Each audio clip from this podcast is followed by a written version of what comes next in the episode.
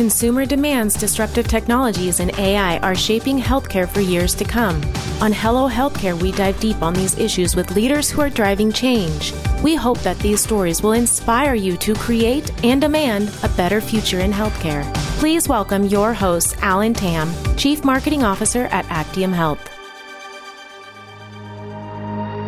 Our first two seasons of Hello Healthcare are available on Apple, Spotify, Google, or wherever you listen to podcasts. Check out our conversations with some of healthcare's most well respected leaders in marketing, business strategy, data science, and much more. If you like what you hear, please share with your friends and leave us a review. Thanks for tuning in.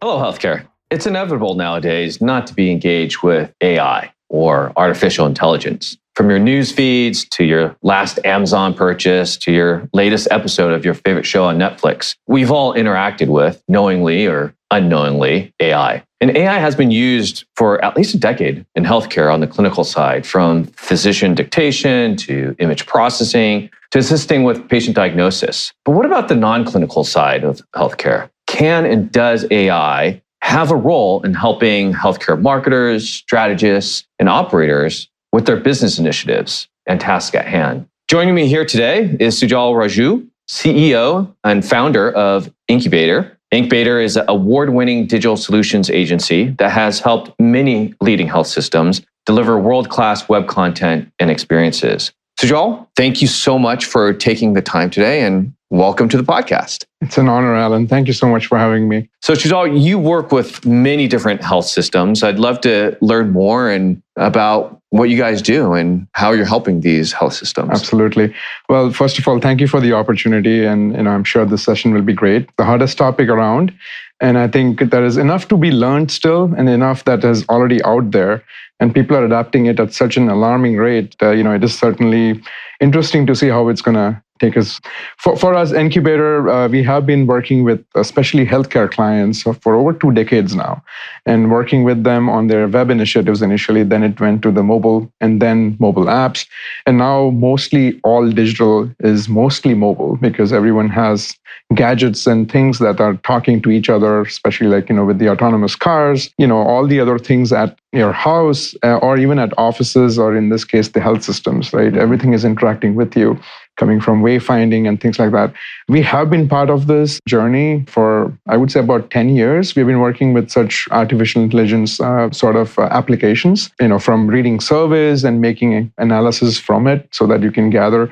Uh, you know, if you think about social media and you have hundreds and hundreds of posts and comments, and then how do you have a single person, if you've employed someone as a social media expert, to read all of that, make sense out of it, and which ones to comment on, or get a sense of you know the emotion of the person who is commenting and how do you respond to that both negative and positive. There is so much that could be could use ai and, and mm-hmm. benefit from. That's primarily what our interest is and we research on that quite a bit. That's awesome.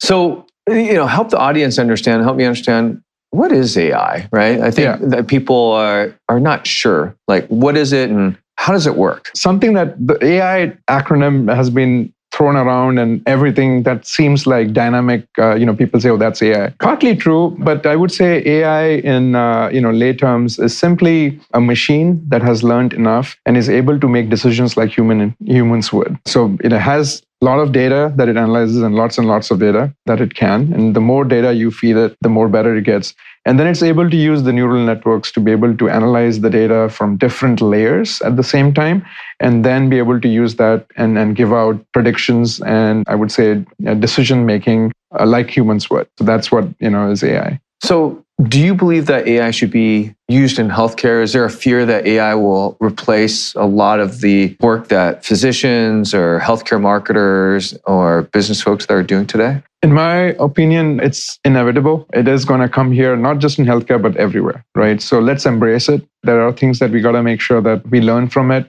and utilize. And I feel certainly, you know, there are things to be feared upon because we don't know much yet as to what shape it's going to take physicians a lot of things that that could benefit right so i mean this conference is about marketers so we could use that and leverage that to provide better service for our consumers and that's all about like you know making a brand that uh, supports that consumer to get what they need at the right time. And then physicians and nurses with clinical researches that could be automated. Mm-hmm. So there are several areas that I think healthcare can benefit. Absolutely. I agree with you 100%. But as we look at the application of AI, what are some of the boundaries and limitations within healthcare that you and your clients have come up against? Yeah, so you know, with the uh, Chat GPT, which has come around, and with the popularity, everyone's just getting to it and be able to use it and not realizing like what they should or should not do. So I think one of the first boundaries or limitations that I advise my friends in healthcare and, and leadership positions is that please let them please let them be aware what it is, how to use it, and also make sure that they do not put any personal information out there just because it's too tempting. Uh, especially the ones like imagery and things like that, where it's able to feed off an image that you provide and then say, all right, enhance it or something like that. It's out there for anyone to take from there on. And, and you know, some of these AI programs actually state that right there in their terms of use, saying that, hey, we could use this to better our algorithms or use this for our own research, which means that the data could be out there exposed. So limitations are where, you know, make sure that you use that for studies. If possible, employ that artificial intelligence systems within your system so that the boundaries are set so that that data is not going outside, but you're able to feed that from the data within, and then you're also able to get the research out of it or uh, analysis out of it within the system. So it's not exposed to the outside. Having personal data exposed is the biggest risk. You know, obviously with the privacy policies. Uh, one good thing in healthcare is that uh, you know, we have been exposed to HIPAA regulations for the longest time, and, and we know, we understand what's personal information, what, what are limitations, and how we should or should not use that data. But then once you expose it to artificial intelligence, it just goes and, you know, unless you set it to say, like, hey, these are the things that you should not be saying or, or doing, these are some of the things that we have to train it. Absolutely. So is it safe, right? So I think the top of mind healthcare, especially on the non-clinical side, which I find fascinating, is yeah. I believe more risk adverse yes. than the clinical side. Correct. So how do you overcome that? How do you help your friends and leaders in healthcare take that step and assume that risk like this is okay to move forward with? So, you know, what I advise is like use it for the softer things right now. For example, like, you know, hey, you have comments from social media. So let it analyze that and get you a summary, all right, of like, okay, what's the general emotion of where this is heading? Is it positive or negative? And then react to it. Content writing is one place where you can say, like, all right, I wanted to give me ideas on topics, or maybe like give me an idea for the heading, the proper heading for doing this news story, or things like that. Get some ideas like that, but don't overuse it in areas that you don't understand how it could produce content or use that content to be able to say things. It's like, you know, one of the risks I say is like, uh, or, or no different than think like a, a person that you've employed. And if they go rogue, it's, it's still like, you know, it basically it's computer systems that have been taught to learn from whatever data you feed. And then the algorithms or, or patterns that you're saying, like, this is how you want to produce the, the analysis. So if that has not been done right, it's possible that it's going to give out results that you possibly don't want. So those are some of the risks. That makes a lot of sense. So you've seen a lot of applications. Mm-hmm. You work with a lot of different health systems. Yeah. Share with us kind of what are the best examples yeah. of AI applications in healthcare today? I myself am very excited about, you know, all the different applications that AI could be used on. On the marketing side, I think hyper personalization is a concept uh, that, you know, I have been working on for a while. Think of Amazon. Amazon's initial website had homepage and then you had navigation and other things. But now Amazon's website is completely dynamic. The homepage that you get is completely different than the homepage that I get. It's based off my patterns of what I have shopped on. And the philosophy before was like, hey, make them stay on your site for longer. But Amazon does not care. Amazon does only cares about how many products you can sell, right? So the less time you spend is fine with them. It's you know how many products are you buying, and and you know they're able to produce that completely to my taste and, and interests and it's able to you know show me those you know able to make my purchases faster which is you know completely fine with me. I'm satisfied with that. It saves me time. On the clinical side i feel like uh, one of the research studies at mit is what i take examples from is that you know it's it's life saving to find a cell that could be cancerous and, and detecting it as early as possible. So AI has been used by MIT to study scans for the longest time, like, you know, all the records that they had or how much ever they could produce for this data study and find, an, uh, you know, sort of like a pattern or, or um, data results, which would show like, hey, this cell should be looked at. And, and that's life-saving because, you know, what could be analyzed as a cancerous cell months from now could move that patient into more of a danger zone then they require chemotherapy and other things. Whereas if you were able to detect that cell months ahead or years ahead, then you could take care of it in early stages and possibly cause a lot of healthcare, I would say, benefit from these patients having healthier lifestyle and things like that that could avoid the chemotherapies and other advanced treatments. Right. So I think that, that that is one one place. But imagine that kind of research and study using AI in all the different areas, and I think it will improve uh, you know healthcare. Yeah. Hello Healthcare is brought to you by Actium Health. Healthcare leaders use Actium's CRM intelligence to identify their highest risk patients and drive them to care. Increase your patient volumes, revenue growth, and improve your quality scores today. Learn more at actiumhealth.com. And now, back to the show.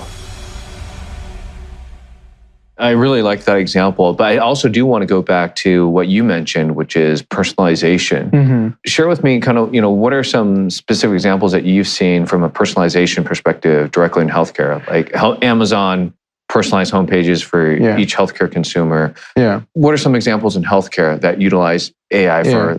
That level of personalization? Yeah, I don't have like many examples of sites doing that, but we have done it. And I'll walk you through the trend of how it all started, right? So early 2000s, late 90s, you see sites that are brochureware. It's only talking about like, hey, we have these departments at our hospital. It talks about that and has a picture, and that was it. Then came like sites where you would have what they used to call like My Health. So My Health was a way to personalize content so that when I log into the portal, I'm now able to see my results, my doctor, my location that I practice at, my forms that I need to fill, and things like that. And then fast forward, like you know, now in 2020, late 2020s, and uh, or sorry, early 2020s, late 2010s, and uh, you know, you see AI being used for taxonomy, which is the next trend where you know based on what you're looking at it then suggests you like hey these are the topics that you might be interested in that used to be in the right or the left rail and it would say hey related topics. Mm-hmm. and then it would get to it. Sort of like amazon at that point saying like hey if you're interested in this product you might also be interested in this product. But what we are working on right now is what we call as hyper personalization is treating content in segments rather than a full topic. So for example if you're trying to create a homepage for let's say cardiology or something you know oncology and you know major clinical services the trend is all right you have a home page possibly a few feature segments and then you would take them to like you know okay these are all the treatments and services and you know everything is structured. But still it is like one serving for all and uh, you know everyone has to go through the same pattern and it may or may not suit someone who is looking for a very specific information. So the philosophy switches to say like you know what I'll feed the content management system that's capable of using AI with segments of data. So not necessarily saying that, hey, this is for homepage, but really say, so that could be a welcome message, which could be one segment. And then it, you know, anything that talks about my department, my physicians, these are all individual segments that as long as I've properly tagged it, titled it, and things like that, AI will then put together all of that for me as Sujal or for you, Alan, and produce information for you that is very relevant to what you're looking for right? It will be based off patterns. For example like google right? When you make a google search or when i make a google search completely different. What results i'll get is completely different than what you will get.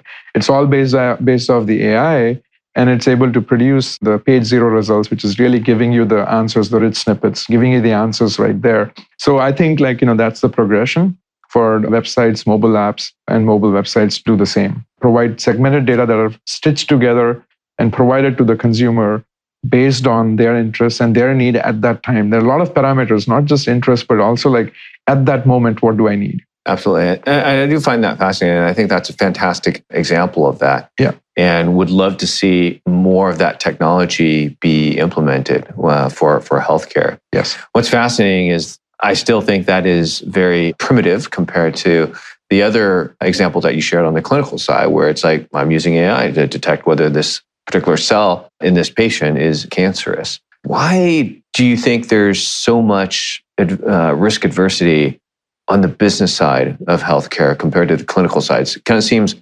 counterintuitive to me. Right, right. And it's also, you know, because in healthcare, there is a lot of uh, gray areas of where someone thinks that hey this is okay to do whereas you know it turns out that it was not okay take an example of the facebook metapixel like you know the whole of last year was all about damage control. Because no one realized that you know they were collecting this data and then someone sued a hospital system and then all of a sudden the legal teams everywhere are like hey stop everything. Just take off everything off your sub the uh, you know from your website. So i think you know taking that into ai where it's very hard to understand it right? Not many organize I mean, many people understand it. Even the biggest scientists don't know where it's heading because it's able to make decision making like humans. So where you know it all depends on what kind of data we're going to feed it? And again it's open to anyone's imagination of where we take this right?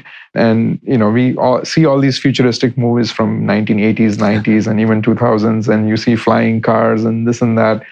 Well, all of that, who knows what's going to be possible? I mean, we imagined that Back to the Future 2020, or, or you know that you know they were talking about that era, and we don't have flying cars yet, but it's accelerating at a much faster rate than we anticipated. As soon as OpenAI became accessible with through ChatGPT, because this is the first time, or one of the first times, where you know you now had a user interface to interact with AI. AI has been around and been advanced for a longest time, but this time it was made accessible through a user interface, which people could now access. And people are using it with plugins and other things to put in a lot of applications. You know, it's going to be fascinating to see what those will come out. So that being said, how does the legal team, the business team cope up with it to say that, hey, stop that, or you know, like don't do this, or let's just do this? that's the hardest part that's going to happen new regulations have to come in and say like hey do not use for this or if you do this just like you know how the car industry was before until when a lot of accidents started happening is when the regulations became stringent and now they're better for us even air you know aircraft flying and all of that so i feel like over here and every other application every other industry will probably have regulations that will be created to you know kind of put a safeguard rail around it right so that makes a lot of sense. Where do you see AI adoption going in healthcare kind of in the next 18 to 24 months? Different areas, I think. Uh, you know, so for example, with 5G, which is allowing a lot more bandwidth, a lot more responsiveness, and a lot more data that could be transferred at faster rates. I feel like a lot of Internet of Things devices are going to come out, which means that as I walk into the hospital, I'm greeted. You know, I don't have to go to the front desk, but I, it already knows from my app that I've already given permission to interact with the hospital system to say, like, hey, I have this appointment at the fourth floor. How do I get there? You know, something is telling me through my earbuds or, you know, like things like that. And, you know, I'm just able to do things faster that's at the clinic physically. But then you have research studies where using what's called as merged reality, which is using virtual reality as well as augmented reality to do healthcare studies, right? So you could have a specialist somewhere in, I would say, let's say in Asia or in Europe, and they are interacting with students here in North America or you know vice versa. And they're able to, you know, sit like we are, and, and in front of us, you have a 3D hologram of the heart, and you're studying it and you're able to make decisions and research. Similarly, robotic surgeries could be happening remotely. A, you know, a specialist from New York could do a surgery back in Australia, let's say, and they're able to do that, whereas other assisting physicians or robots are you know helping with that. So it could be life saving, right? In marketing side, hyper personalization is is one of the things. The other would be providing data or e-commerce applications or sign-ups that could happen online not just on social media, but on your own website. How does that work out? Don't know yet, but we, we all know that consumers are demanding it. Look at how popular the electric cars have become. Look at how popular our home appliances have become that are AI based, right? So if you have running out of milk, the refrigerator is already talking to your shopping list and telling, like, okay, these are the things that are running out.